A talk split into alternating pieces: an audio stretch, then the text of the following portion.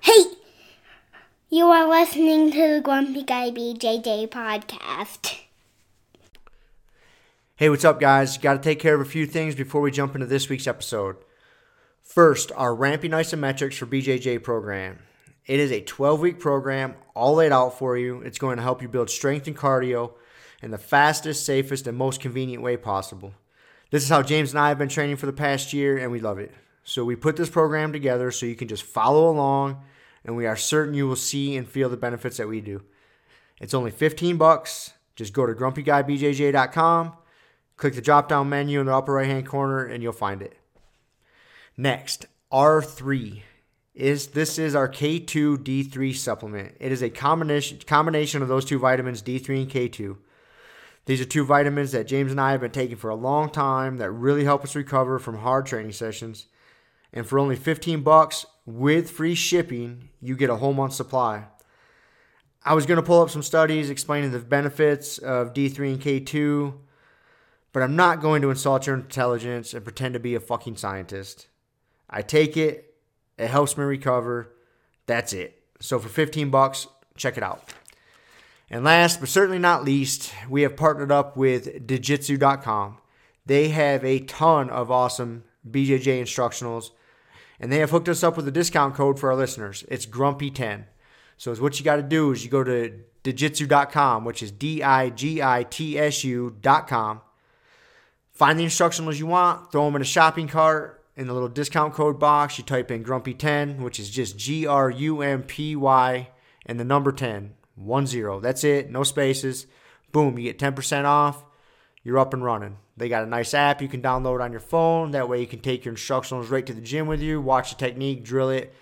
It's a pretty sweet setup. So once again, D-I-G-I-T-S-U dot com. Discount code Grumpy10, G-R-U-M-P-Y 10. Simple as that. To find all this stuff I just got done talking about, go to our website, grumpyguybjj.com. Click the drop down menu in the upper right hand corner. There, you'll subscribe to our newsletter for podcast updates. You'll find links for the Ramping ISOs program, the R3 recovery supplement, and then under the programs and products tab, you'll find a link to digitsu.com. And let's be honest, if you guys can't figure out how to navigate a website by now, there's nothing I can do to help you. So quit fucking around check it out, train hard, and let's get into this week's episode. And here we go. Here we go. Last episode of the year. Of the decade, Of the bro. decade. The decade. That's the funny thing. I keep having to keep thinking about that. Like first time I heard it, I was like, ah, whatever. But when you think about it, man, it's kind of significant. Like, It's weird to think about we're going to the year 2020. yeah, It's, it's really strange. that is, yeah, I, I was I was trying to wrap my mind around it the other day. Yeah, I, yesterday I was thinking about it because I was at work and I was having to write the date, you know, on paperwork. I'm like, yeah, this is the last time I'm gonna write 19. And in 2020, man, I, I graduated high school in 1997. yeah. That's a long time ago. It was. Yeah, I graduated in '94. That was a long ass time. I never would have, you know, if somebody would have said, hey, predict what 2020 is gonna be like. I just said flying cars. Yeah, I would have been way off. Way off. Way off. Way off, man. Yeah, it's uh, it's not that much different. I mean, the internet definitely changed things, The but but besides that, Besi- I mean, really though, really, it's not like that much different. no, I mean, the internet. yeah, That was the beginnings of the internet. You you know it was around. that was. I mean, I'd say, I'd say like this last decade, because you know, it's just a good way for the human brain to try to think about, you know, time. Right? Time's this. It's a construct that we've made up. And you're trying to like, it's this endless flow, and we're trying to create some sort of context for it. And so, you know, the last decade, I'd say uh, it was probably more like the the social media decade. Because Yeah. from the 2000s to 2010, like that was the internet. Yep. Like that was when the internet really fucking impacted things. That was the internet decade. And then like 2010 to 2020, I'd say the biggest change has been social media. Like in 2010, like you know maybe you had a Facebook account, right? Like I- it wasn't. Like I don't even know. I don't. when I, I, I'd have to go back and look. Yeah. I remember when I first moved to Colorado in 2007, MySpace was a thing. Yeah. Oh Still. yeah. No, I remember MySpace. Some remember, people still had MySpace. I had one for a little while. Yeah, I remember signing up for my first Facebook account over to like a buddy's house. Man, we were. It was like this thing because I was into the internet marketing thing at that time, and everyone was like, because Twitter was the, first. Like it, it kind of got a little more, uh, you know, I guess like uh, traction. Like people going like, oh, this is gonna be the next big thing, and then like Facebook, you know, was was along with that around the same time, and. uh but yeah, people were like, "Oh man, these things are going to be huge. These these social media platform things." And I don't even think you know that's not even what they were called at the time. Like. MySpace was supposed to be like your own personal website Right. and to- like a totally different concept than like a social media account. It was like it was your own personal website that you could send people to, and you could go check out their website. But it was a different idea than just like no, here's a kind of pre-constructed platform that everyone's going to have the same basic experience with, and it's all just about you know being social and engaging with uh, other humans through this platform. And so, yeah, the you know Facebook was probably around like that time, man. Yeah, like or, or like yeah, late two thousands, early twenty tens, and then uh, yeah, the iPhone. That's what changed. That it. changed. That's what That changed things. The whole social media Yep. thing. Like it wouldn't. I don't think it'd be what it is today. Like, there's just no way it would be what it is. No, not without- lot of people didn't have smartphones. No. You know, if you still had flip phones and you were Yep. texting with the stupid keyboard. Do you remember the flip video cameras, the Oh, yeah. little things? I had oh, yeah. those things that just had the USB thing that you could plug Yep. directly in. I can't. Even, I had so many videos uploaded through those. Like that was that was a huge thing to be able to have this little video camera that I could just take to the gym and shoot videos with, and not have to set up. I won one of those. I can't remember how I won. I remember winning it, and then I sold it because I thought it was stupid. I didn't have any use for it. I was like, "What am I going to use this thing for?" That's one of those. Before I even opened it, I was like, "I'll just fucking sell it." Dude, they were huge. Yeah. They were huge. They were everywhere. everywhere. They were huge. They had like different models. And then the fucking iPhone came out, and practically overnight they were pointless. Gone. It was like, oh, you can just get one of these in your phone. So yeah, just gone. Says that's interesting, man. That was Yeah. like a technology, like a you know, at a certain point, people are gonna totally forget about those things. Like if you weren't, like if you were born during this decade, like you're not gonna know what the fuck a flip video thing was. You're gonna be like, dude, didn't we always do this with our phones? yeah, that's uh, so maybe it's the phone decade, phone and social media, Yeah. as far as that. Well, they're kind of one and the same. yeah, You know, it's, social media wouldn't have been where it was, like you just said, without the smartphone. yeah, yeah. So So I was kind of curious because I I started jujitsu in this past decade. I was not doing jujitsu in 2010, and so I think started in like 2013 something. This is like my seventh year mm-hmm. coming up doing it. So I was curious from your perspective, like what do you like? Kind of looking back, like what do you like where you were at in 2010 to where like you you're at and, and like jujitsu is at overall like what do you kind of see being the big defining uh things man, I I think it kind of goes back to the smartphone and social media, because when I started, you know, roughly 2003, 2004, so somewhere in there, I started training uh, Brazilian Jiu Jitsu, and back then. You know, I would get instructionals, you know, here and there. A lot of it was still books, instructional books, which I still have. Um, and then you would get DVDs. I am even a, there was a couple of my first ones were VHS still. Like like I had a coach had an old one. I remember one of the first ones I watched was like an old Mario Sperry VHS series, like Vale Tudo instructional series, like old school man. Um, but those were still like it wasn't not a lot of high level guys were putting out instructionals. That was kind of a newer thing.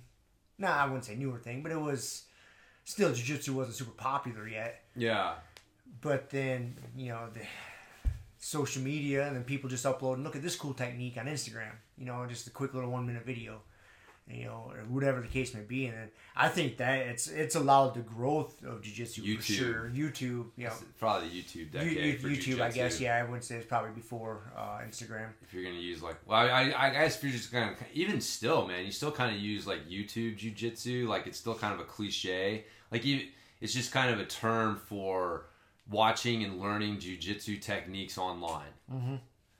Right, so it's kind of a catch-all term, but it, you know, YouTube was definitely where it got popular, even though it's branched out into other mediums. That's still kind of the term. So I would, I, I mean, just kind of hear what you're saying. Like I, it, you know, I, I think that's probably like you know might be a good way. It's like that. That, oh, yeah, because you know, at one point, it's funny, man. The internet changed so many things. Because when you started in 2003, right, the internet was a thing, but not really a thing yet. Nah, it wasn't super common. Like, no. Like if I I used it back then, maybe to do like some And- online banking. So you could still do. You still had secrets. Yeah.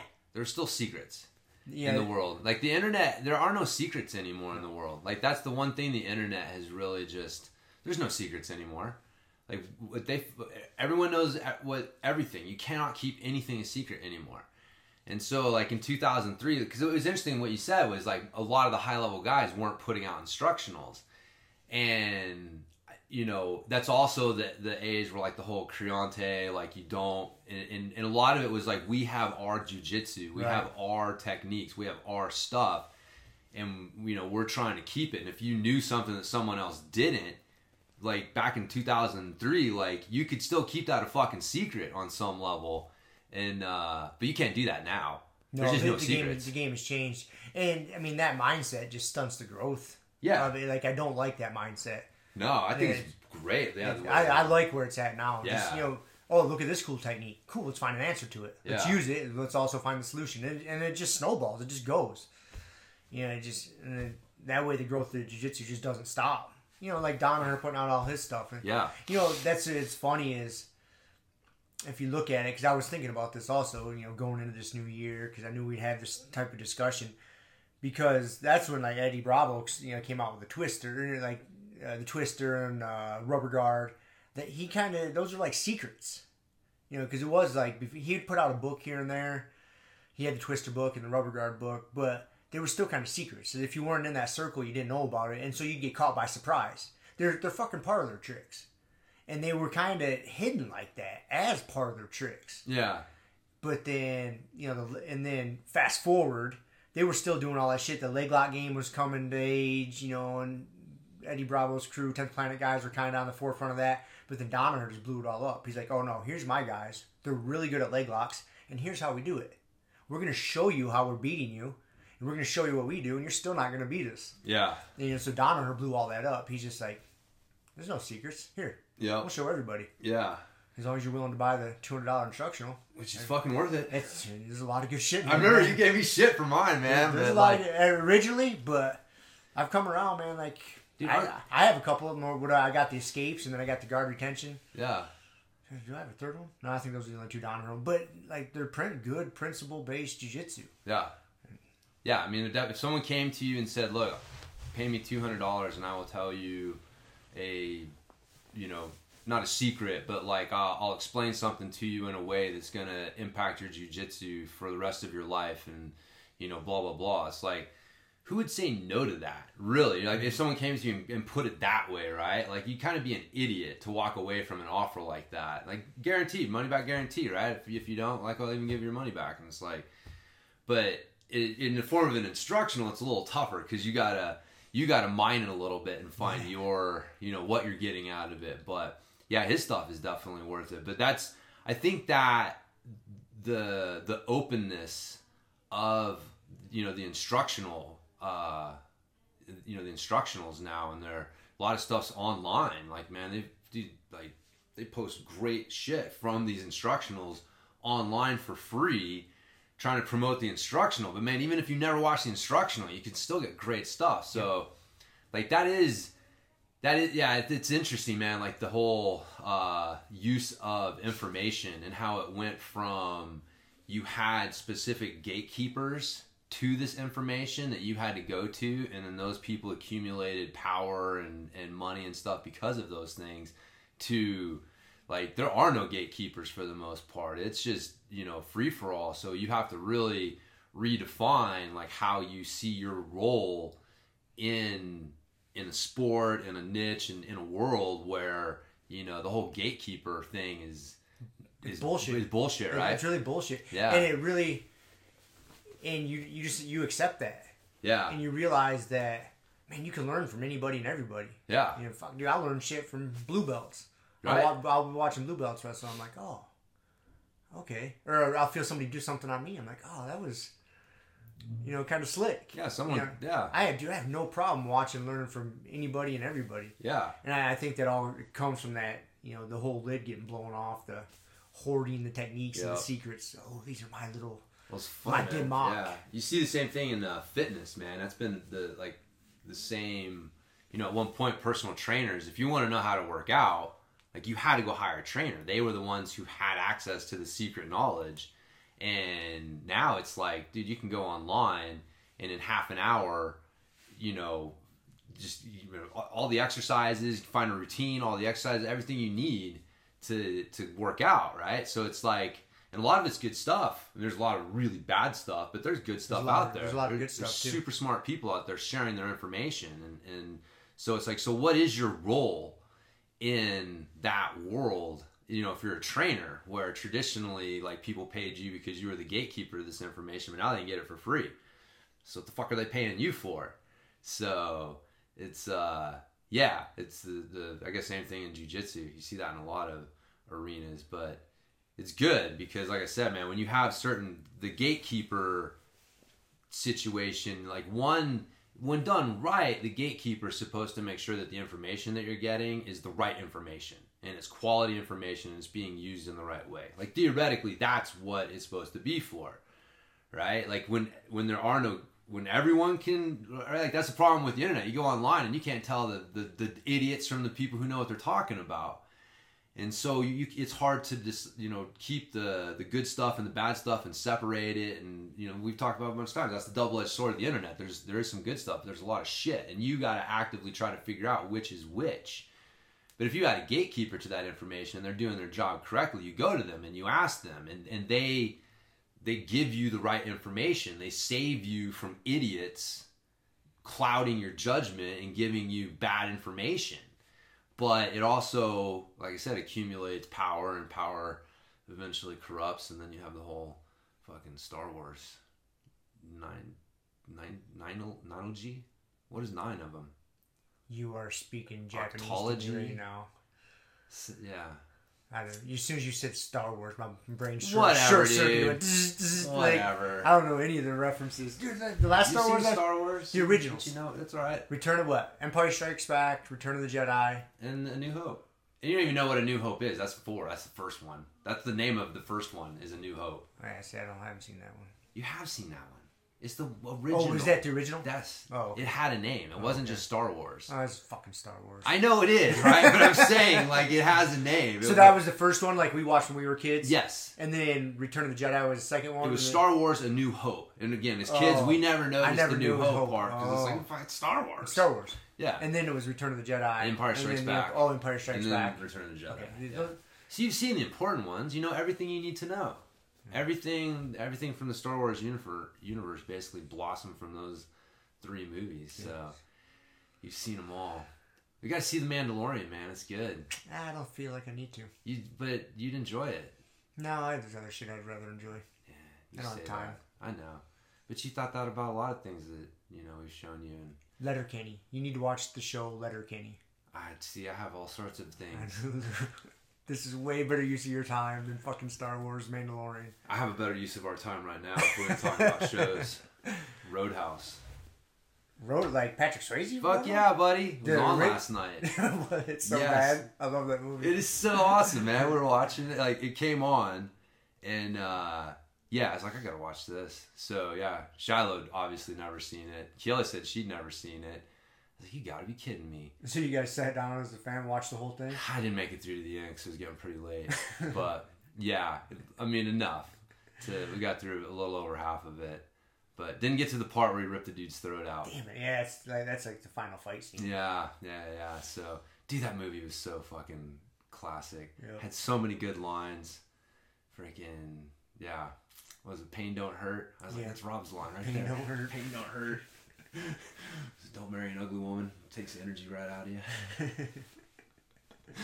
Anyways, it's uh so but it got me thinking cuz Roadhouse came out pre UFC 1, Yep. right? Dude, when it came out, like I remember thinking like, holy shit, you can do that. you rip a guy's throat out. Well, being fucking about, you know, like I know you. If you if you reach back into the recesses of your mind, that movie came out, and your thoughts of it weren't. oh, That's just Hollywood bullshit. We all know what would really happen. I mean, Oh, I lived my whole youth in that mindset.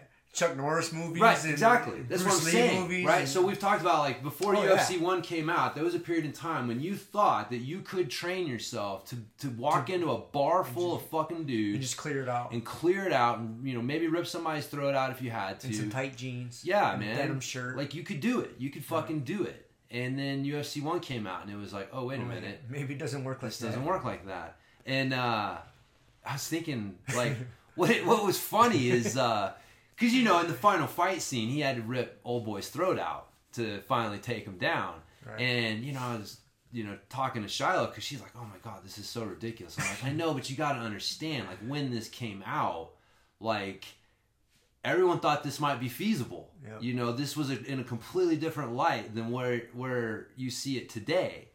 And uh, I was like, you know, UFC one taught us like the odds of you getting in there and like being able to rip somebody's throat out. And then I started thinking, I was like, I was like, no, you know what it really taught us was like both those dudes would have been knocked out like five minutes ago. The first fucking good kick to the head, and they're down. Yeah. Like what we really learned is you don't need to rip somebody's throat out because kicking someone in the head works really, really, really well. Works good. Really well. Shin upside the head. But, yeah, in most people's fucking days. c- catching someone upside the head with you know, like yeah, there are the regular punches and kicks and elbows and knees do enough damage. You, you don't need to resort to weird, exotic, throat ripping, you know, joint manipulating weirdness. You know what I mean? Like, dude, it was exciting. some- It was exciting, but I, like that was the real. I don't know. It's funny, man. It's like it, again, it's semantics, but everyone's like, oh, you know, UFC one showed, or you know, the UFC proved that all that stuff's bullshit, and it's like, you know, I mean, on one hand, it's like, well, not you could do it. You can tell me you couldn't do that stuff if the stars lined up just right. You know, like I said, but what it really proved wasn't that that stuff doesn't work. It's that you don't need it. Mm-hmm. Be, and, and that's why it was just kind of like a bunch of dudes who were so good with the basics that they were getting together and creating like exotic shit. You know what I mean? It's like two black belts who know have everything fucking down and they're dialing in some weird like worm squid guard like, you know, from the outside you're looking at it going like, "What is this weird shit? This will never work." But without like understanding like, "No, no, no, man. They know like, yeah, fucking take down, pass the legs, mount, cross choke. Like that works really well. We got that down. But you get people who don't have that down. They're going into kung fu class, and it's like, oh, we're gonna teach you this, you know, joint manipulating shit. And it's like, well, that's not, you know, actually the foundation that was built on. Again, I'm totally speculating here, but I'm just thinking that, like, you know, I think the people who created that stuff knew full well that I'm gonna try and kick this dude in the head really hard. I'm not gonna try and rip his throat out. Now, if, some weird opportunity presents itself and I see it because I've thought about it and I've, you know, drilled it on some level, then great. But I'm trying to rip this, you know, fucking kick him in the head and knock him out, not, you know, do all this other weird shit. So, I don't know. That was my no, thought. no, like the a good analogy is you know like the internet has blown the lid off of a lot of a lot of things, Yeah. right? You know, from like we talked about jujitsu, personal training, it exposed all these secrets. That's what UFC the UFC did to martial arts as a whole. Yeah. It was kind of like the internet of the martial arts. It blew the lid off. Like, wait, it kind of it pulled the curtain back. Like, this is what really happens. This is what really works. This is what really works. That's what you should be spending most of your time on. I think, and that was kind of the problem is like you're, you know, without knowing and going back, but you got to think, man, like these things were martial arts. Like, like at one point, again, everyone makes fun of karate, but like these motherfuckers were using this in battle. Right. Like, I don't think they were doing choreographed shit. I think they were fucking fighting for their lives. Like legitimately, and not like, oh, I gotta use this fucking technique here and this form here. I think it was like, no, I'm fighting for my fucking life and I'm using my training to help me fight for my fucking life. And what is getting me out of this fight is not trying to rip someone's throat out. It's knowing how to fucking punch and kick and balance and, and all these fundamentals at a very high level. Maybe I know some other crazy shit, but like that's what I'm fucking fighting my way out of this this shitstorm with. I'm just assuming that, right? And so, but now you fast forward to today and you got these fucking, you know, dudes with bellies and rainbow colored belts. And it's like they can't fight their way out of a wet paper bag. And but they're trying to they, they believe that the power of their art is in this fancy bullshit that doesn't really work. And so then they're trying to like challenge people. You know what I mean? That's when you see the guy like challenging an MMA fighter and it's like Just getting yeah. oh, just getting abused. Like, man, I'll bet if you fucking transported some, you know, warrior from the whatever, like, you know, whenever they were using that shit from the battlefield into the fucking ring, like, no, this is a karate guy, and okay, here's an MMA guy, now go. I gotta be a totally different Totally different fucking thing. scene right. than than your modern karate guy versus an MMA guy. Like the MMA guy is way more like your like fucking savage warrior. I'm gonna do what I need to survive. And yeah, you're you're trying to learn to fight, but you got to give fighting a context, right? And that's all that shit was. Like that's all martial arts are. It's a context for trying to fucking make sense of fighting, which is this huge open-ended task. And so yeah, like people make fun of that shit, but I think that they, you know, forget at one point, man, that shit was saving people's lives. So maybe we just got it backwards, you know. We're we're seeing people who are kind of bastardizing what it's really supposed to be about, not what it is, and ha ha ha, look at that shit, it's fake. Right? It's like maybe that's not really what it is. Well, that's what it's developed into, unfortunately. The. McDojo the thing. McDojo bullshit. Yeah. That's what what it's kind of devolved. I won't say evolved, but devolved into. You know, remove society from battlefields, yeah. and this is what happens. And until it gets exposed in a real arena, and then we're They're doing it for money, man. Yeah. That was like I remember, yeah, Musashi railed against that shit. He was like, you know, you're you're trying to sell the way and make money off of it, and you know, man, it's tough. Cause I mean, especially now, like I've opened a school, so there's anytime you start taking money in exchange for teaching something. Like there's a potential for things to get muddied. Like they get muddied from that moment forward. Yep. They have. They, they, there's no way they can't. And so, you know, you have to be super vigilant about it. And what are you doing for money versus what are you doing for the art? And you make enough small decisions for, well, you know, I'm going to teach this fancy technique because this will impress this student and keep them here. And, you know, I'm going to throw in these three extra belts to keep people, you know, you know what I mean? Like these little things, enough of these little decisions over time and they fucking slide, and all of a sudden you're looking around, and you're like, wait a minute, what the fuck is going? How Where did- are how we? did we get here? How do we get here? here. You make Right. one too many compromises. Yeah, and that's the thing. Jujitsu is like fighting. You know, you see that, uh, and it, it's doing a great job, a much better job than a lot of martial arts. And I think it always will because we have the sparring That, aspect. guarantee- that's exactly what it is. Yeah, that'll always keep it Because it it. doesn't matter. At the end of the day, at the end of class or whatever, you slap hands and you roll. That's what keeps it honest. Yep, that's what Like, keeps does it it on. work? Does it work or not? Right, You can show me all the fucking fancy shit you want. When we slap hands, does it work? right. If it doesn't, you better go back to the drawing board. Yep. Yeah. So you you have that that constant you know yardstick to measure it by. But man, you see though, right? Like, who is it? Uh, this got the the celebrity jujitsu program where people He, get Rigan Machado. Yeah, I mean they're getting belts without necessarily, you know, sparring like everyone else does. I bet you they spar, dude. I bet you Rigan Machado has like people that he trusts. I that, be, that, I, yeah, that aren't could be- coming in. From what I've read and the way he explains it, like they they don't, or else it's very minimized or it's very contained. It's very contained. Yeah, Be, and I can understand because you know you get some you get some famous dude coming to the gym with a bunch of meatheads. yeah. He's gonna have to run the gauntlet. But is that the way? But no, no, no, no, no. I'm not saying someone has to run the gauntlet. You not can- run the you can- gauntlet, but he's gonna like people Yeah. are just gonna want to smash him. Yeah. They're like, oh, Ashton Kutcher's coming in here. Yeah, I'm gonna beat the fuck out of him. You know, a lot of people are gonna think that, right. which is good or bad, whatever. I mean, that's another discussion. But so I, again, this is all pure speculation. You know, Machado's got into the Hollywood world early because they were teaching Chuck Norris, Right. and then somehow I don't know how they like their relationship came about, but that's I think that was like their introduction into the Hollywood Hollywood scene, and so they've they've been there ever since. So a lot of like famous people have gone to them, and so and the, the like Rener Gracie and or uh, Ryron, have kind of kind of done the same thing. You know, they're they're in LA, and so they train a lot of famous people, and a lot of those times those famous people don't go to the regular classes. You know, they can afford you know three private lessons a week, Yeah. and then they'll bring in a few people for them to spar with or this or that. You know, I, whatever. It- Dude, I, I know I don't fault it, but you know if you're just if you're just gonna be a purist, what would Musashi say about that shit? no, put him in, throw him in with the sharks, Man, it's man. fucking bullshit. It's bullshit. Yeah, that's not the way. It's it's not the way for. Again, the way is not smashing them because they're famous. You know what I mean? I hear what you're saying. We're smashing them because they're a training partner. Yeah. they learn to smash treating you. them like a regular training partner.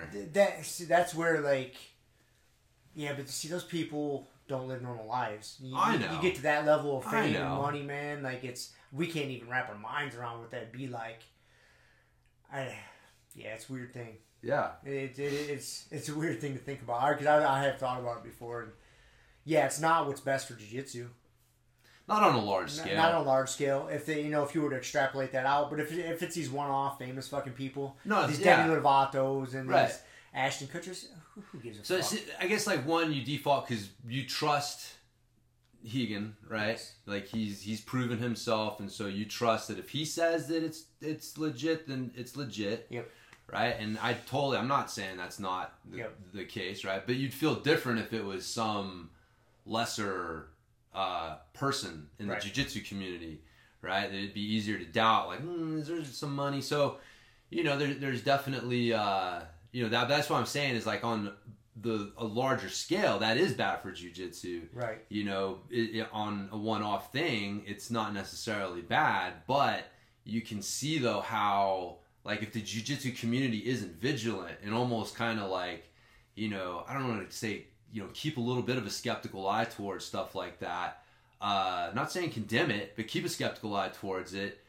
That it's easy for someone with just a little bit less stature than Rigan to do it, and then Right. a little bit less stature for, and then all of a sudden you've got this whole like, well, we've got a whole, you know, no rolling program going that you can come in and you can get your blue belt without, you know, doing uh, any sparring or something like that. And all of a sudden it's like, wait a minute, is this jujitsu anymore? It's not jiu-jitsu anymore. How did we get here? Yeah. And I guarantee you, if you did that, you'd probably attract more people. Oh, There'd yeah. probably be more money for you in in a program like that. Yep.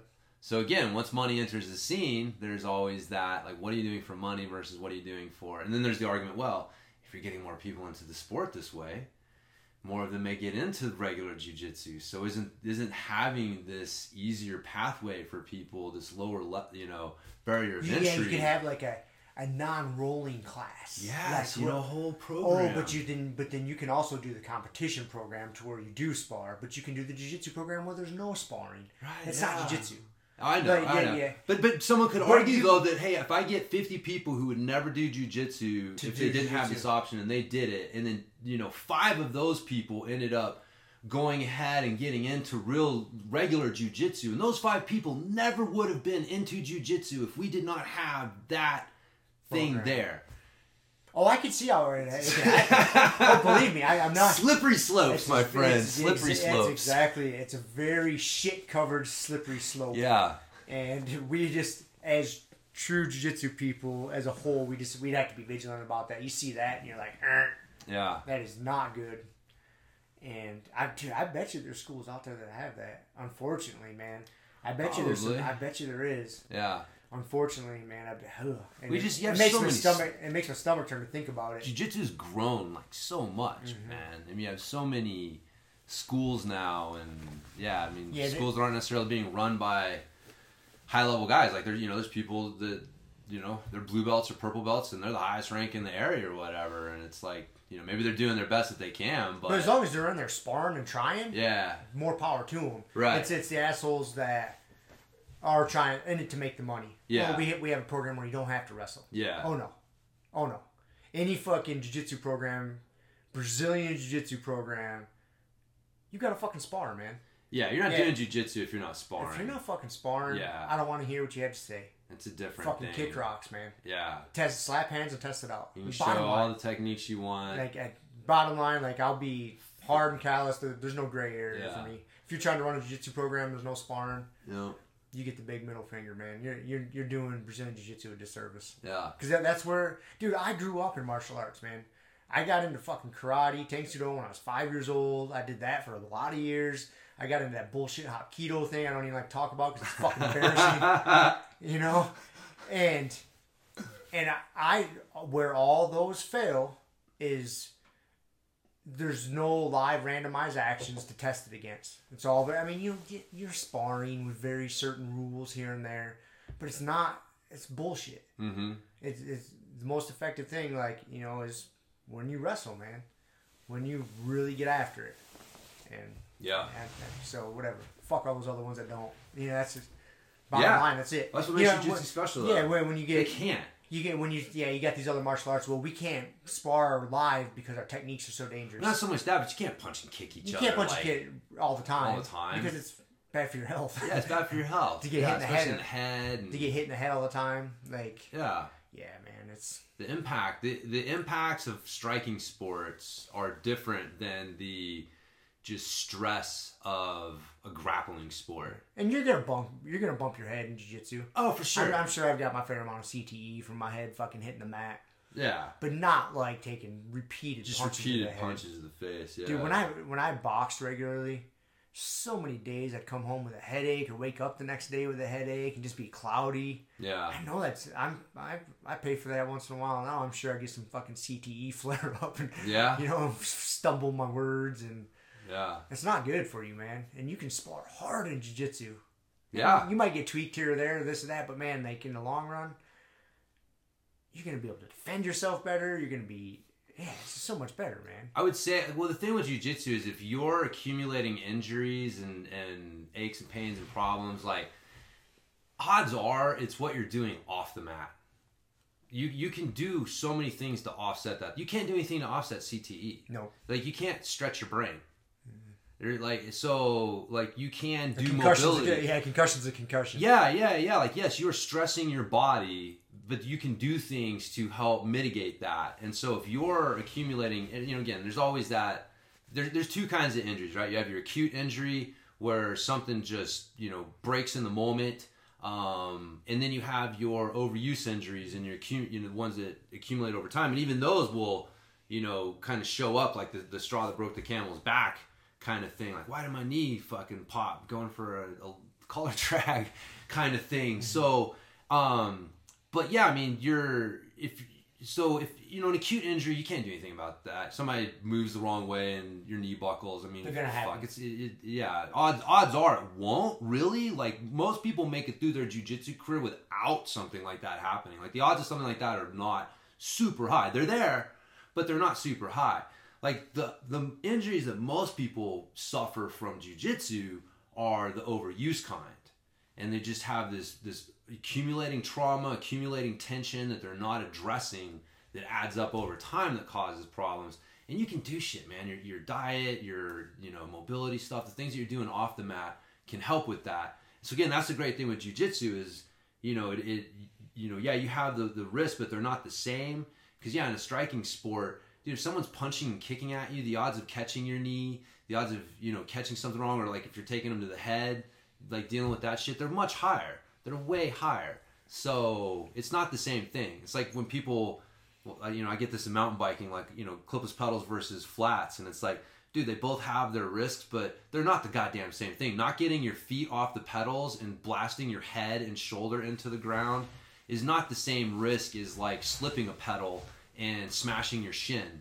You know, it's not the same risk. Like they both have risks, and for people to pretend that they're the same goddamn fucking thing is stupid, right? But it- so it's kind of the same thing here. It's like they both have risks, but jujitsu is just so much better for you, especially as you get older. Just, Yeah, I'm gonna change gears on you real Do it. quick, just because yeah, I figured you'd be proud of me.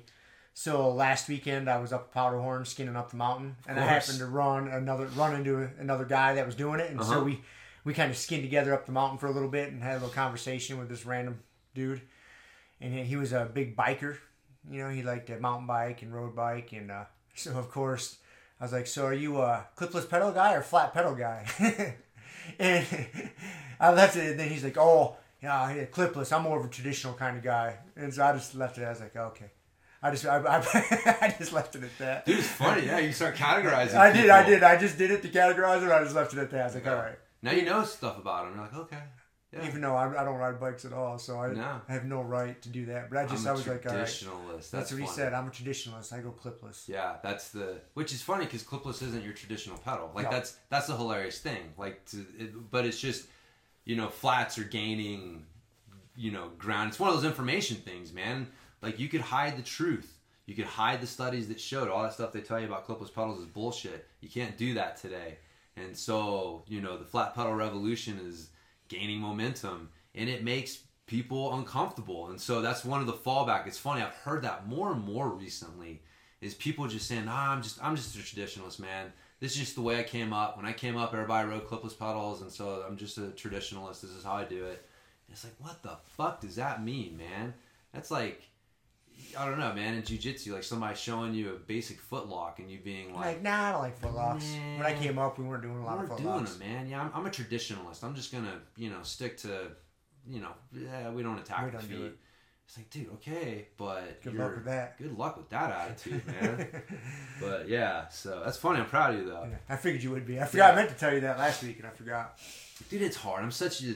I think about that, man. It's really hard for me. I'm such a judgmental asshole when it comes to that stuff. But it's hard not to be, man, because you realize like there's such a psychological and I, I mean I'm sure there's things in my life that I fall victim to as well. Just this cognitive dissonance, man. This this ability to just ignore facts and science and just all this evidence and just continue to do the equivalent of sticking your fingers in your ear and going no no no no no no no no no no no I'm not gonna listen to you I'm not gonna listen to you. And so if I can't hear you then it doesn't exist and I can just keep thinking what I want. It's like man it's tough because again you know people are just human. They're doing the best they can. Mm-hmm.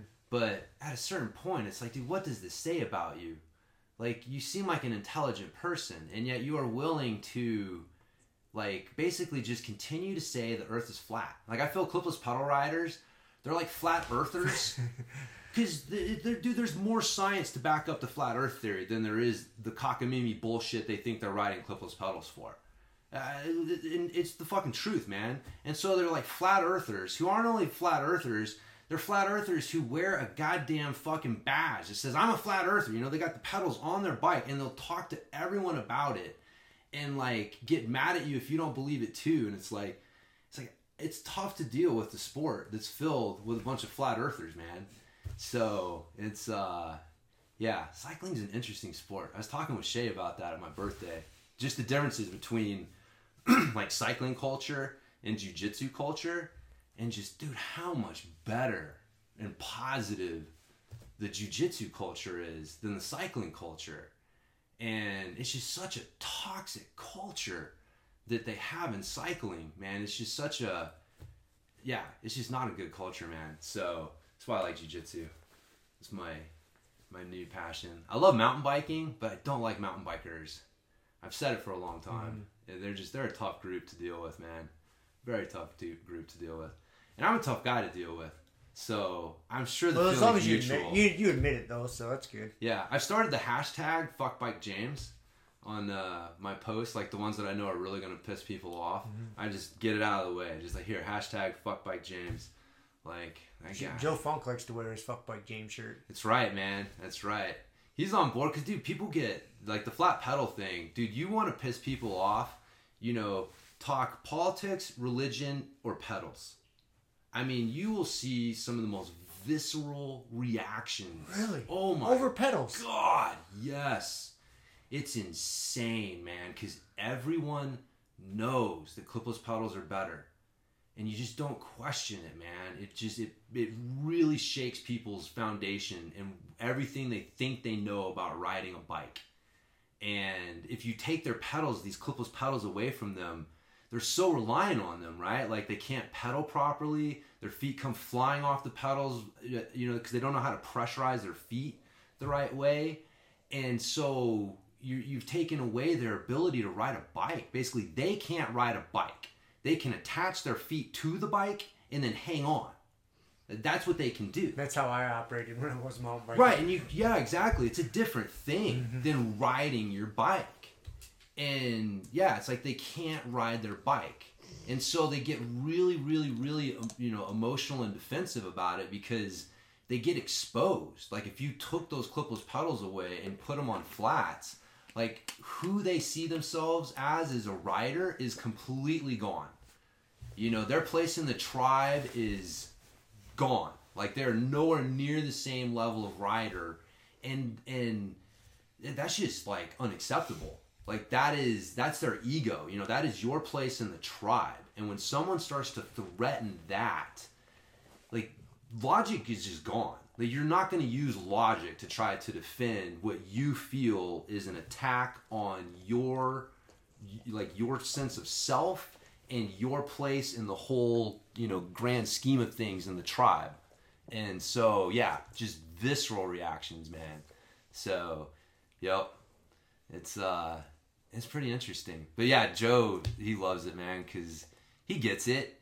You know, he's been around long enough just in, in enough circles to see like man when people react that bad like you must be getting close to the truth because yeah the truth will set you free but first it's going to piss you off I mean, that is pretty much true every time man. That is pretty much true every time. yeah and it's funny, we've talked about like you and i have actually got to the point where we use that getting pissed off is actually a signal like i should probably Think, fucking think about this for a second. look into what's Yeah. going on here. Yeah, why am I doing this? Because there's an opportunity here probably that I'm shutting myself off to because I'm having this visceral reaction to this. So, you know, we've actually learned to flip that.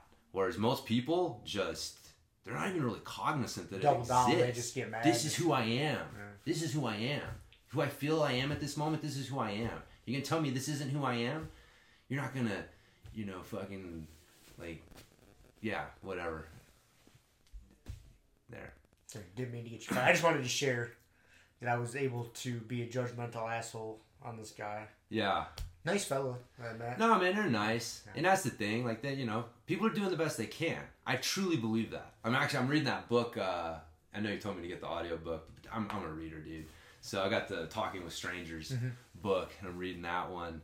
And man, it's a it's, a good a book. super good book. Yeah. And, and you know, at the end of the day, though, I, I'm about halfway through it.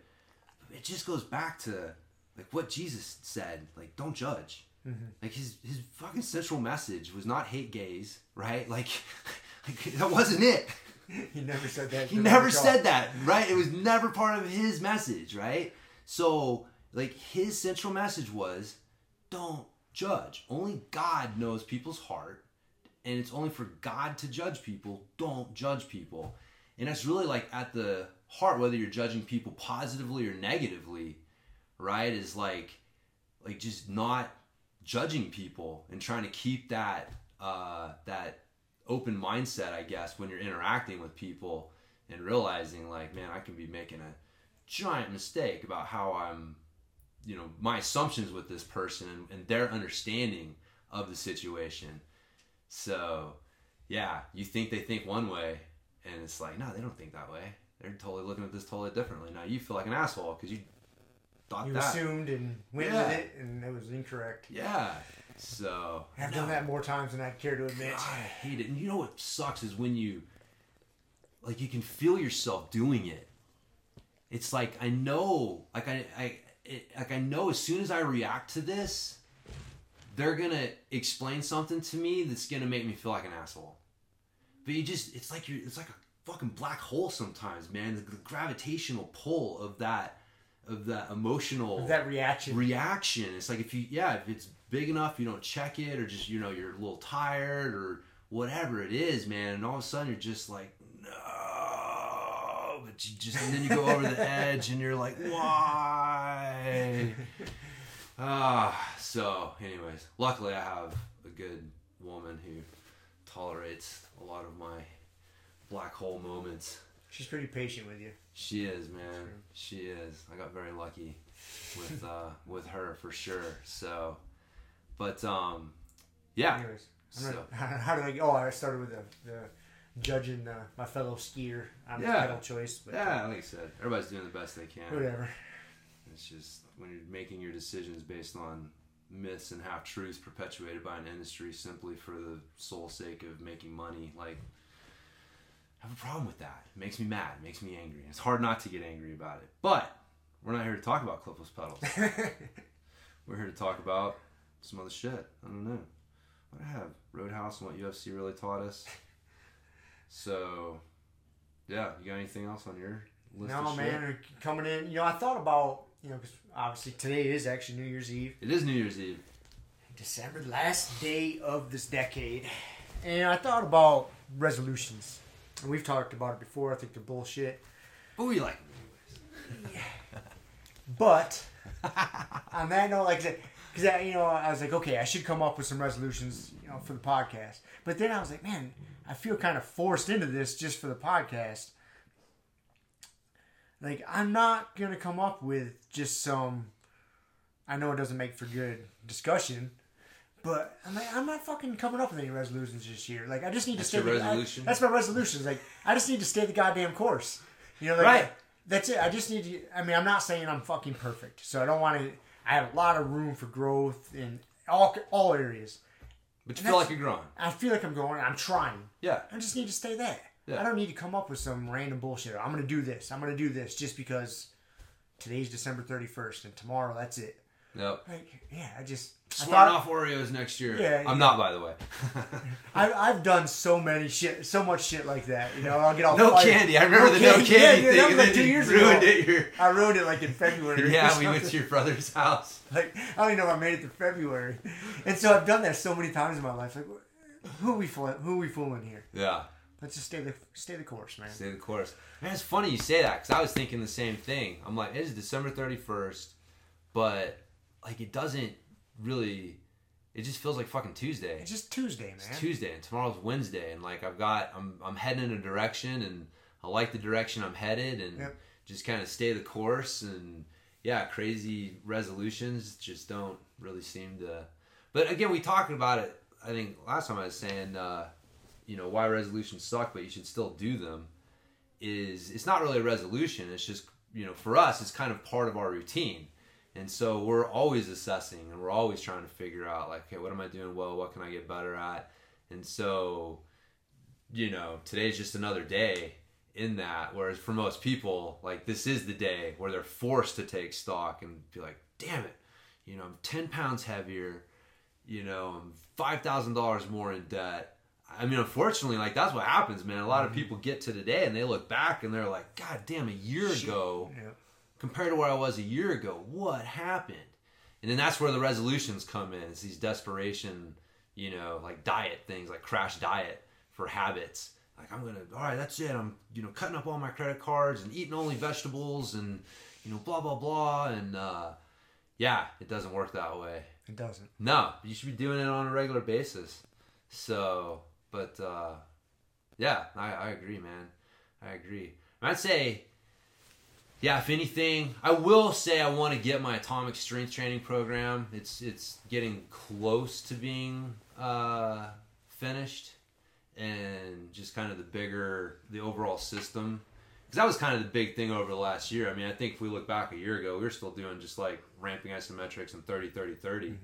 And then I think it was in the last year we really started playing around with the bands and different time frames and adding in the reps. And so like, you know, the, like it's cool, man. Like when you look at like what we've got, like it's a legitimate training system that is pretty unique. Like it's not just copying someone else's and then adapting it for what you're doing, which is usually what I would do. Um, so, but yeah, getting that over the last year has been, you know, really cool. But yeah, definitely in the next year, getting that. Uh, I want to get that launched in you know the next month or two, but you know, definitely promoting it more. And so I think 2020, like if you're gonna say from a fitness standpoint, the last decade was the, the, the decade of the kettlebell. And would you agree? Uh, yeah, that's not completely inaccurate. Yeah, I mean, in 2010, man, they were still pretty obscure. Pretty, pretty newish. Yeah, they were. You'd have to go to your local CrossFit gym, which was still pretty fucking Yeah. new Yeah. to to get to get them. Now you walk into Gold's Gym and you fucking got them. So I and you know shit have to shit that pops up in my news feed is kettlebell workout for glutes and kettlebell workout for this. So like it was definitely the hot piece of fitness equipment over the last 10 years. And I could be wrong. It's probably wishful thinking. But again, just looking at like what, what Dragon Door is doing with that Isochain and uh, knowing that Du Cane doesn't like to bet on things that he doesn't think can make him some money. Um, I think the next decade is going to be the year of the isometrics, man. I think isometrics are going to make a, a big impact. We're going to look back in 2030 and everyone's going to be pretending like isometrics is how we always did it, just like they pretend like kettlebells is how we always did it now. So, but uh, yeah, hopefully that atomic strength training program can kind of serve a purpose in that whole bigger, bigger thing. So, but that's one of my kind of predictions. Predictions for you're making a decade long prediction. Decade prediction, buddy. Yeah, we got to.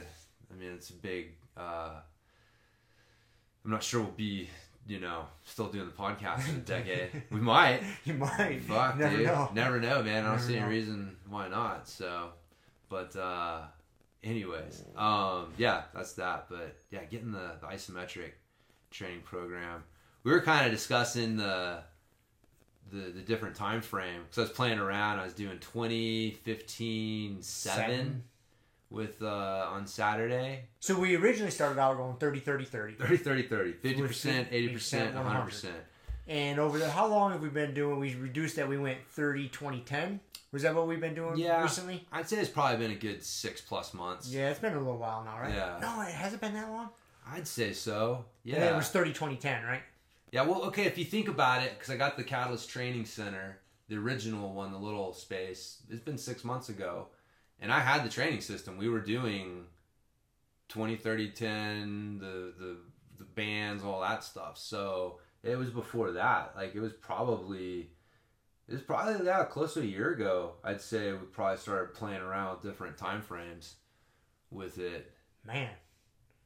And we started u- regularly using like the 30, 20, 10. You think that long ago? Uh, grumpy guy? I, I mean it has to it has to be over six months Really? has to be because i because when i opened the Catalyst training center like i We had the training system yeah. Yeah. the training the, the the bones and meat were like pretty much there there were a few refinements that i've made Mhm. since then but yeah we were it was 20 30 10 or, or 30 20 10 for the ramping and then 60 to 90 seconds with five reps for the banded Mhm. that was the basics um, of it so yeah it's been a little over a little over six months And now, now you're experimenting with what did we do last Saturday? 2015 7? yeah 2015 I'm not sold yet. I don't like it. It's not yeah enough. it's but that's what you're supposed to want that's Yeah. what you're supposed to feel It's not enough. i know but that's like I i, said 30, I think 30, 20, 10 is good. It gets into the endurance side A little bit. a little bit. And that's not bad. It's just a different stimulus right? So because again the research that they've done on the on the isometrics the sweet spot seems to be six to nine seconds if you're trying to produce maximal tension. Like it takes the body at least six seconds to kind of like ramp up to maximal tension. And then anything over nine seconds you start to lose it. It just can't maintain that and so the that six to nine seconds is that sweet spot and man you can kind of feel it on that 10 you know if you really think about it like that it, it seems like that second shouldn't make that big of a difference but you can feel the tension just start to dissipate just a Which- hair And that's where I like to cut off. Like I, I like Yeah. the ten because it does. It, I feel it takes me about. I, I'd have to really watch the clock, but and I don't have a meter to measure it. But like, you know, five or six seconds to get to that maximal. You know, Yeah. it kind of takes a few seconds to kind of get adjusted and Right. really drive. And then that's why you take so say it takes you six seconds to create maximum maximal tension. I like trying to hold on to that for four seconds, you know, and then then being done. yeah Because if it takes me five or six seconds to get there, and we only do it for seven, then I abort mission. I'm like, that's Yeah. why. That's why I was like, give me the extra three seconds. No, I mean it's that's where just subjective and objective come Right. together, right? So subjective, you're always going to have what you like, Mm-hmm. but objective, okay, well that's fine. But what is really happening here? What does the dog see, right? What does your brain see? What are we really training your brain? Because at the end of the day, that's really the most important thing: is what are we teaching your brain? And so if you're trying to use isometrics to teach it to create maximal tension, which is one of the foundations of strength, then you know you have to take that into account. And when you start to lose that then you're losing what you want. And so uh, so that's why like with the ramping isometrics you know you uh, if you're looking for that again i think going to the 10 is good because it gets a, that i think that strength endurance. Now you're starting to just kind of tickle the strength endurance side of things. Just barely. barely right? But you, we really hit the strength endurance side hard with the timed holds and the banded stuff. Right. right? So there's just there starts to be a little blurring and it's you know so but if we're talking about you know what what old uh um you know Nassim would call the the barbell strategy right from uh, anti-fragile. Right he talks about it's like do you want to live at the extremes and avoid the middle? And so you want to be doing either super high tension low fatigue training or you want to be doing like you know longer holds higher fatigue uh, tension training. And so so anyways that's why i started kind of thinking. And really ultimately my system is like you've got like a, a, a 2010 5 and then uh, like a 25 um, you know 20 or 15 7 right? And then you get your 30 20 10 so you kind of have like three levels i guess if you want to call them of intervals. And you know one is obviously the the easier one is going to be uh, or the shorter one will be better for beginners. And uh, and then you know just trying to create maximal tension quickly which is also a good skill to have. Um, and then uh, yeah and then the other you know you can use them for different stuff. But it's just kind of like trying to think how you know within the ramping isometrics you can still use them to target different things while still working on that strength thing. But so that was the idea behind it. So but no i still like the 30 20 10 I like 30 20 10. yeah. Yeah yeah for sure. What do we got here buddy Um, so even though it's past Christmas, I still bring in a Christmas Pokemon. His name is Beartic. He has 140 hit points. His attacks are Resolute Claws, 60 plus damage, and Blizzard Burn. It does 150 damage. Ooh. And uh, on the bottom of Blizzard Burn, it says this Pokemon can't attack during your next turn. oh man Mm-mm. hmm And then Blizzard Burn, uh, the types that can do it are a water type can do it, and a colorless type can do it, and Resolute Claws is the same. And it and this is a water type too, okay Cool. and it's also a rare. did you ever count all your cards you got for christmas no I was too many I was gonna, but you told me to clean my cards up. Blame it on me. See, I was gonna do it, Dad, but then you told me to clean them up. So it's all your fault that I didn't get a chance to count them at some point in the last week plus. So Also, you got a bunch though, dude. hmm And also on the bottom of Resolute Claws, it says if your opponent's selected Pokemon is a Pokemon GX or a Pokemon EX, this attack does 60 more damage before applying weakness and resistance. And it also Pretty good reading. and also this is the last stage and the first one is called is called Cubchoo. okay. Sweet. Mhm. Well, thanks for the Pokemon update, dude. You're Yeah, man. welcome. Appreciate it. Mhm.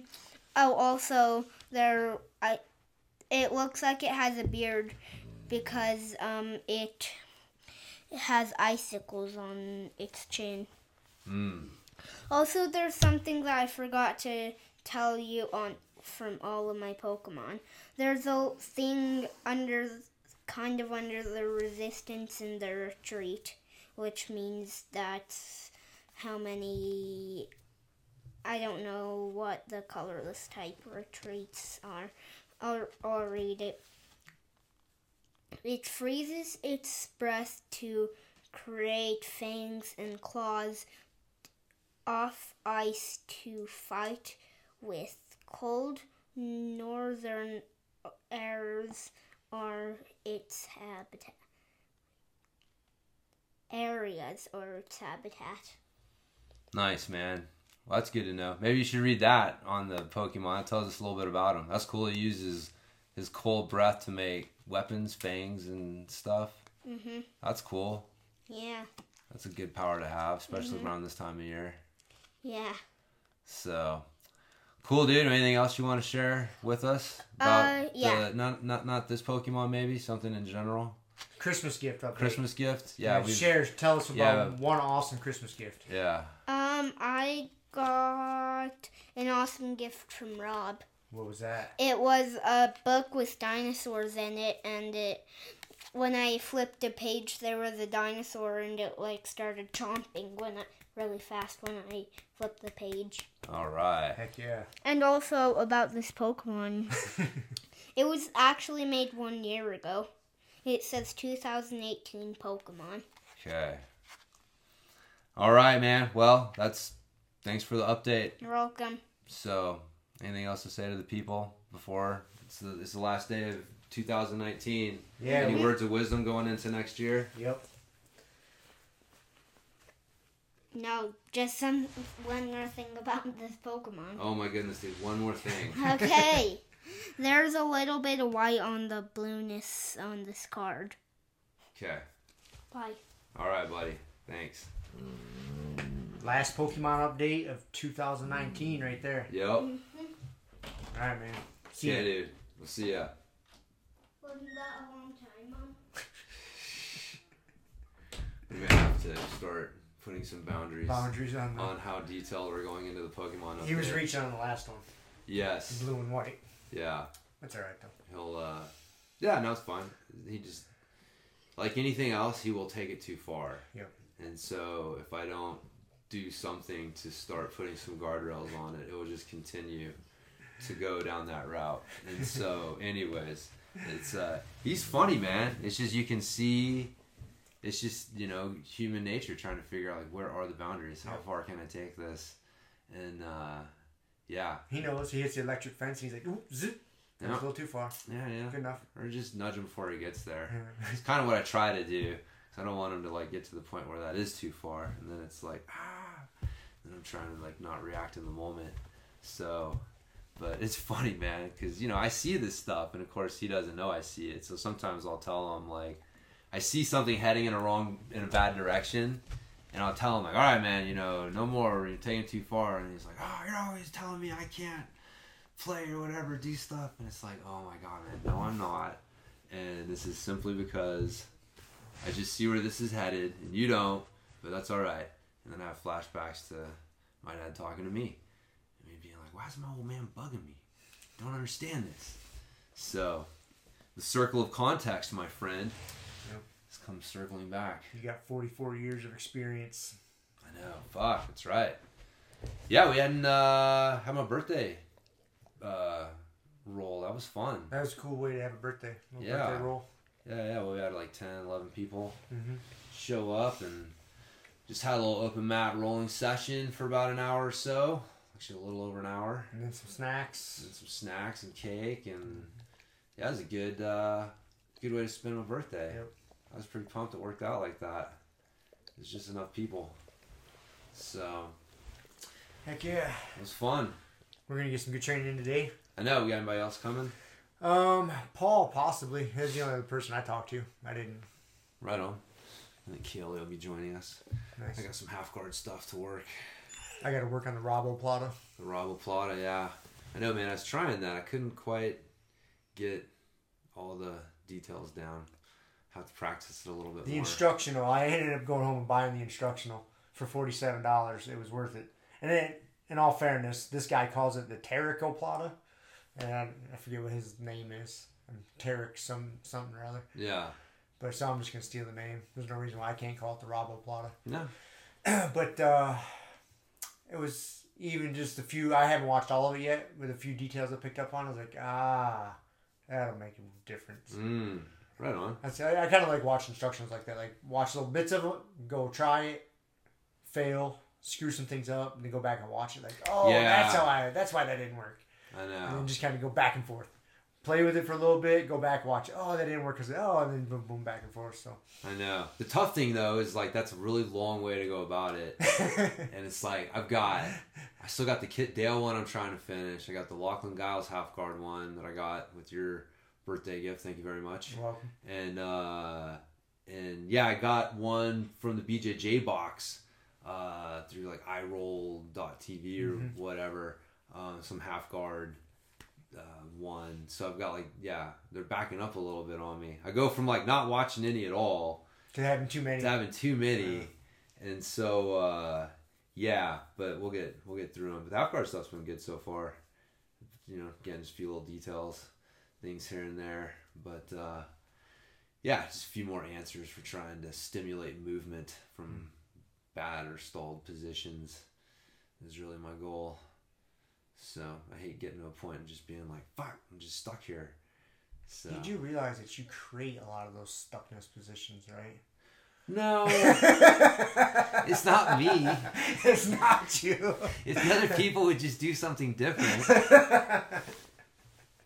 it's me reacting to them. oh, is that what it is? But it's my reaction. It's your reaction to my reaction. reaction to their uh, To to, their, their- action. to They're their the action. So Oh, okay. Yeah. That's how you're seeing it. Yeah, Maybe that's the problem. yeah. No, well, sometimes, sometimes I do. Yeah, it's uh depends on the situation, I guess. it is. Yeah, I mean it's been uh I've been trying to be more conscious of that. So trying to you know, just try things even if you end up in a bad position and Figure sort it out from there. sort it out from there, man. We're just sitting there playing, having fun. Yeah, like we were talking about last time. You know what? It's funny. That's that's right. I wanted to. uh I was thinking about it. Like, I don't really like the term bully jujitsu because I think that's something different. I like. I was thinking about the term like hot sauce jujitsu.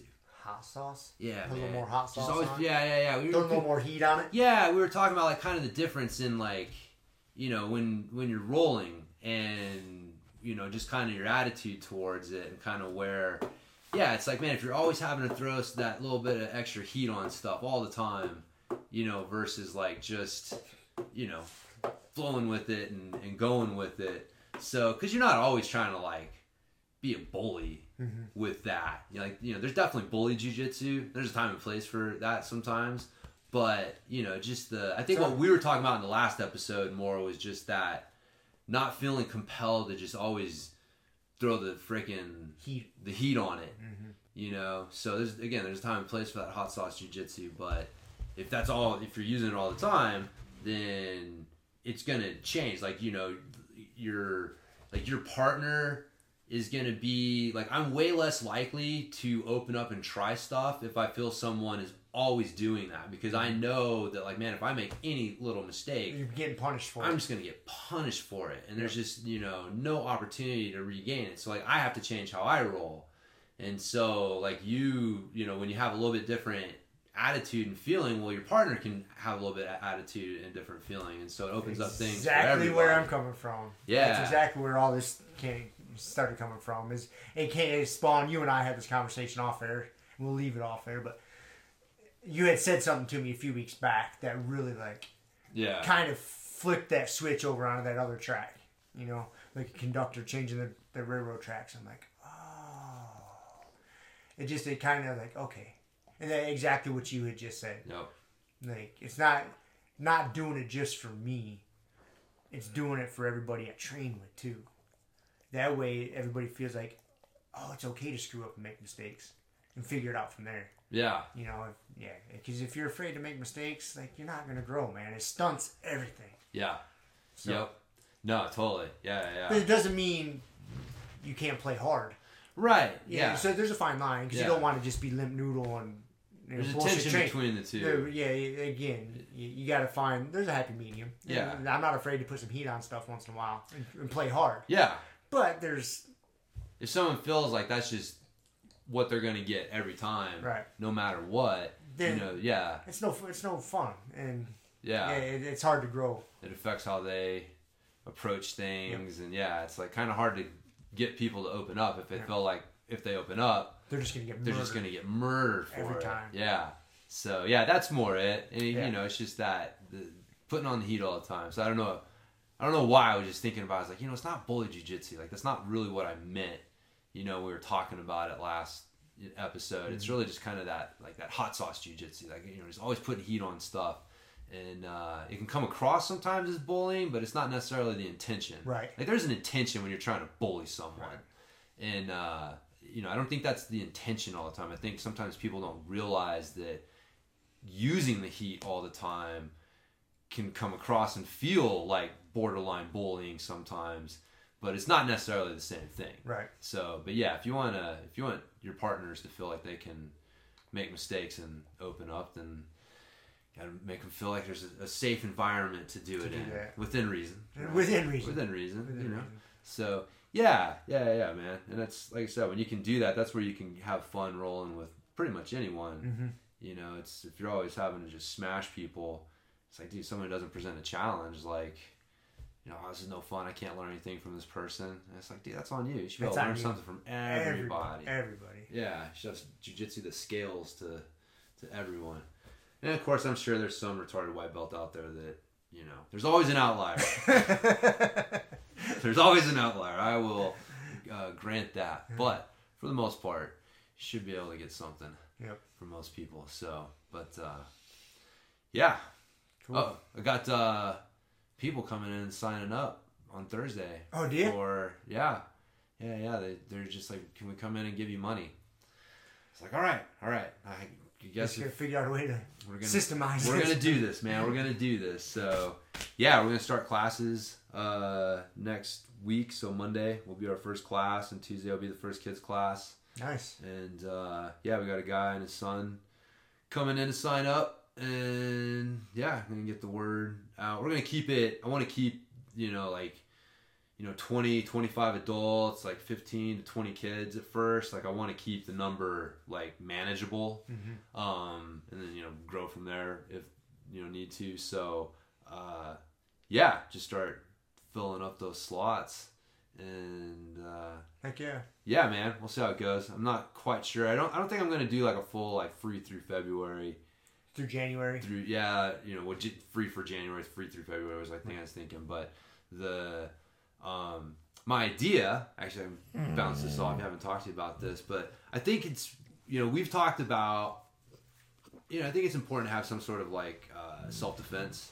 Yep. Um, element in in the program. Yep. Um, I think that you know I don't know I, I maybe th- this is wrong and it'd be a good time for you to correct me, but I'm thinking kind of like the nogi, uh, you know, the self defense and nogi stuff kind of blend together a little bit. I, I can see why you would say that, and um, I think in my thoughts on the self defense thing because it, it, can go too you can take it too far as right. with any, as with I just mean like Gracie combatives like basic like position super, one position super, two super basic yes like okay here's like a some common like bully headlock defenses, yep. some bear hugs, defense against a punch.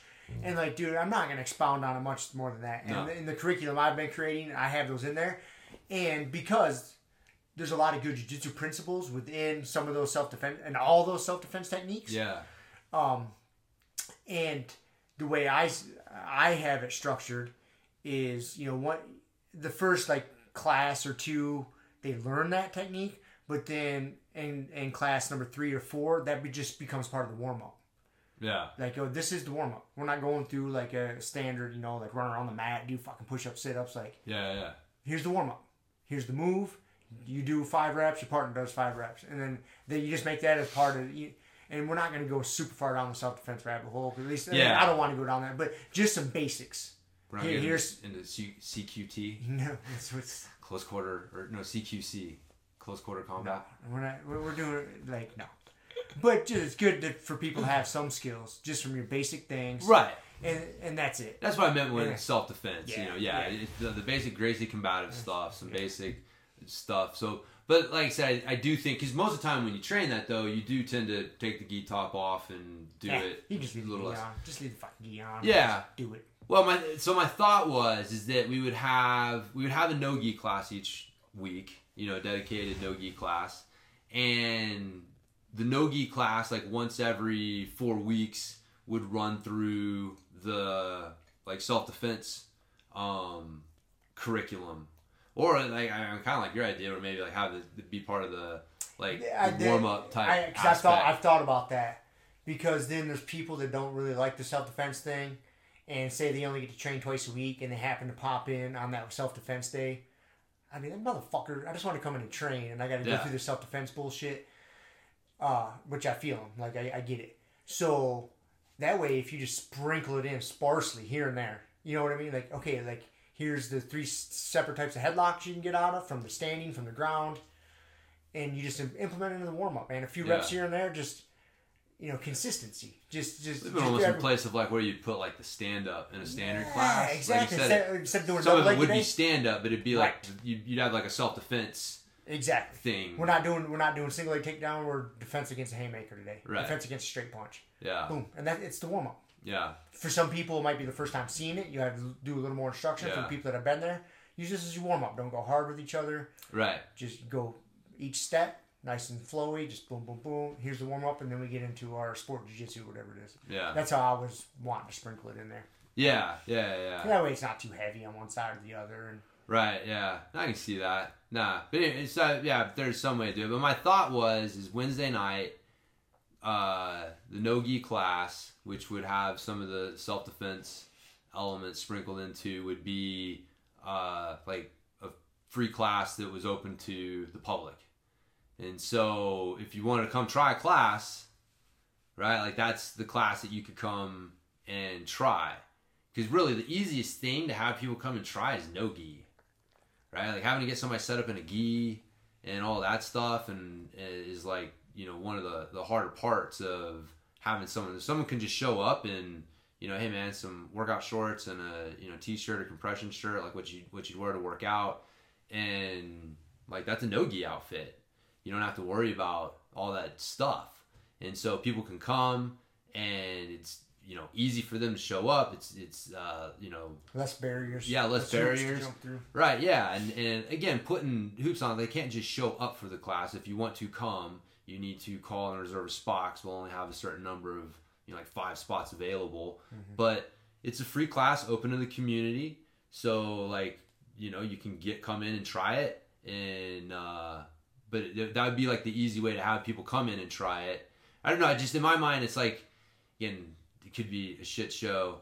I'm just trying to think like what's the easiest way to give people a chance to come in and try it. You know, nogi is is you know easy, and then having that element of self defense um, sprinkled in that, and having that being something that's open to the community. There's just there's just like a lot of good Good. kind of things going on there. I don't know exactly how it'll come to fruition, but I just like man that seems No, good, I- and that seems good, and I, that li- seems good. I like where your train of thoughts going on that, and I, I see the rationale behind it. You know, because that way, and if you make that, you know, if someone new wants to come in, that is the first night they have to try. yeah, That way, you have some structure and can control it. Yep. You know, because that's there's nothing worse. You know, like because we do Saturdays drill day right now. You know, and to have someone new try to show up and try class on Saturday drill day, they get a s- crappy representation of, Yeah. what, of what the school has to offer. yes, So you gotta you gotta structure and dictate that. Yeah. Like, this is your first intro to class, and and throwing in like one self defense uh, technique that night, along with some other sport jujitsu. yeah, You get a little uh, taste of everything. Yep. Not everything, but the best you can in your first hour long class. yeah. So yeah, Yeah. I- I see where you're going with that. So not a bad thought process. I think it keeps it, um, yeah, it keeps it easy. 'Cause again, my, my whole thing is I want to create a good experience for not only the people coming to try, but like the members too. Right. And so, you know, having a class where it's almost like, hey, man, this is where new people can come and check out. Like, you guys know, like, one, you know, make a good impression, be nice to people. But two, you know, I don't know, you don't have to worry about showing up to class one night and you've got like five new people Right. in class. And it's like, now, you know, coach can't really help you because he's got like these five new people that dropped in. And so that's not really a good experience. Um, so yeah, I just trying to find like some, some way to Manage it. manage that. But really, it's important to me to have something open to the community. I, I think that, that you know, man, honestly, I think that uni- universal basic jujitsu for everyone. Like it's, we joke around about it, is, but I, I, I believe that it like, it's something that should like it's something there. Like if there was some way to get uh, everyone to have access to just basic jujitsu, uh, that it would be great for everyone. And so, uh, you know, like that's like you could come and you could come and take a class a week and you could get, you could learn some good basic jujitsu for free. You know, you're not going to become great at it, but you're going to get some good basic jujitsu. And, you know, we were talking about the other day, like we forget, like jujitsu is a goddamn superpower. You know, we're always fucking practicing against other superheroes who have the same superpower we do, so we forget like what a superpower it is. And then you roll against someone who has no fucking clue what's going on. And you're like triangling the shit out of some 260 pound, 20 year old wrestler kid. You know, and it's like jujitsu. You like that, you know, it's a fucking superpower. That kid had no idea what was going on, man. He was bamboozled. It was like magic. And uh but so you just know the the, the basics are so good uh on so many levels. So in my mind, if I can create an opportunity for someone to have access to come try it. Again, I think that if you try it and you get bit by the bug, eventually you're going to sign up and you're going to become Right. part of what's going on. And if you can't because of money, we'll talk about that. Like, you know, I'm again, I don't think that that should be a barrier, man. We can figure something out if that's the problem. But really, what's the easiest way that people can just kind of come and experience it, um, sort of thing. So that's my that's my motivation for it is to give people potentially access to like man you got free access to basic jujitsu and it's just i'm doing it because i think it's important. Community can take advantage of it and whatever comes of it comes of it. But like how do i get that you know into what we're doing? So but uh yeah. Cool. No, that sounds good. so there you go Might be a good place to end it. might be man might be be a good spot for uh yeah our We didn't make any predictions for the following year. You made a decade long prediction. I did. Yeah, maybe we can sit down. I mean, next episode is really the first one in 2020. So we could make them then. We could do our our predictions. Our uh, yeah, it'd be good. Think about some shit and see what we think. Where things ideas. are going. yeah, no, man, it's uh, it is fun to look back because you can see trends and stuff, and you know, see where we've gone and where things might go. And man, one day we might get our flying car. And no, I don't believe it's called a helicopter, Elon Musk. So he's trying to sell us on that idea. Man, speaking of that, did, have you seen that weird shit that's been going on? I think over on the Front Range, they've been seeing it. Like at night, there's been like these packs of drones flying over the fucking city, like big drones, like six foot wide drones, Huh. like dozens of them, all flying kind of in sync and pattern. And yeah, and I think it's illegal right now to fly big drones at nighttime. Yeah. like that. I, I'm pretty sure, but something like the FAA doesn't doesn't have the rights to track those yet. You know, these private drones, like they can't see who's operating, so no one knows who they are or what's going on. Yeah, there's been some shit going on. Like this is pretty pretty recent, dude. Just like in the past week or two. That's interesting, man. Yeah, I'd have to look into the news story. It was on like ABC or NBC. I, you know, I remember seeing something about that. It was, Yeah. but you know, I just caught it this morning, so I'm sorry I don't have all the details. yeah, it's tough with the clickbaity headlines to know exactly what Yeah. was going on. But yeah, no, I, I I remember seeing something like that. It's weird, like nobody's blasting one out of the sky. Yeah. I mean, Some farmers. Dude, the somebody's gonna come up with a fucking drone-seeking missile. you got drone problems? Here you go. Here you go. But anyways, Huh? good place to end. That's a weird problem to It is. to have. So, 'cause I could, yeah, like in this day and age, right? You think like we're have so much technology and so much shit, and we know so like how the hell do they not know where those things are coming from and where they go, like, and have no clue what's going on? Like that's a that's a little frightening mm-hmm. to think that. So, Anyways, anyways, that's what's happening. all right, well, Cool. Let's go train. let's go train. All right. See, See you. you. Thank you for listening to the Grumpy Guy BJJ podcast. Thank you all for listening. You can find us on Podbean, Apple Podcasts, Spotify, and wherever else you listen to podcasts. Please make sure to subscribe and leave us a review. It really does help and will allow us to keep putting out episodes. If you have any questions, comments, or ideas, hit us up at grumpyguybjj at gmail.com. Also, go to our website, grumpyguybjj.com, and get signed up for podcast updates and get our free BJJ Improvement Starter Kit. That's it for now. So get on the mat, train hard, and talk to you all next week permanent rep. A hermit now, boom. Doggy, stool, foggy, cool, got a froggy. I'll tell Molly, dude. Melvin, Colin, Daisy, Duke, Hanging by the lace of their shoes. No trace of the tools. Shaped into face, fuck the rules. Snooze, you lose. One eye always open, at times two. No clue, but soon a brief monsoon might give you a view to choose. Stay tuned, include, won't conclude to the end is near beware there's consequences but what you do to me demons? A devil of many levels. I keep on beating for several of them rebels. Me, myself, and I. Me, myself, and I.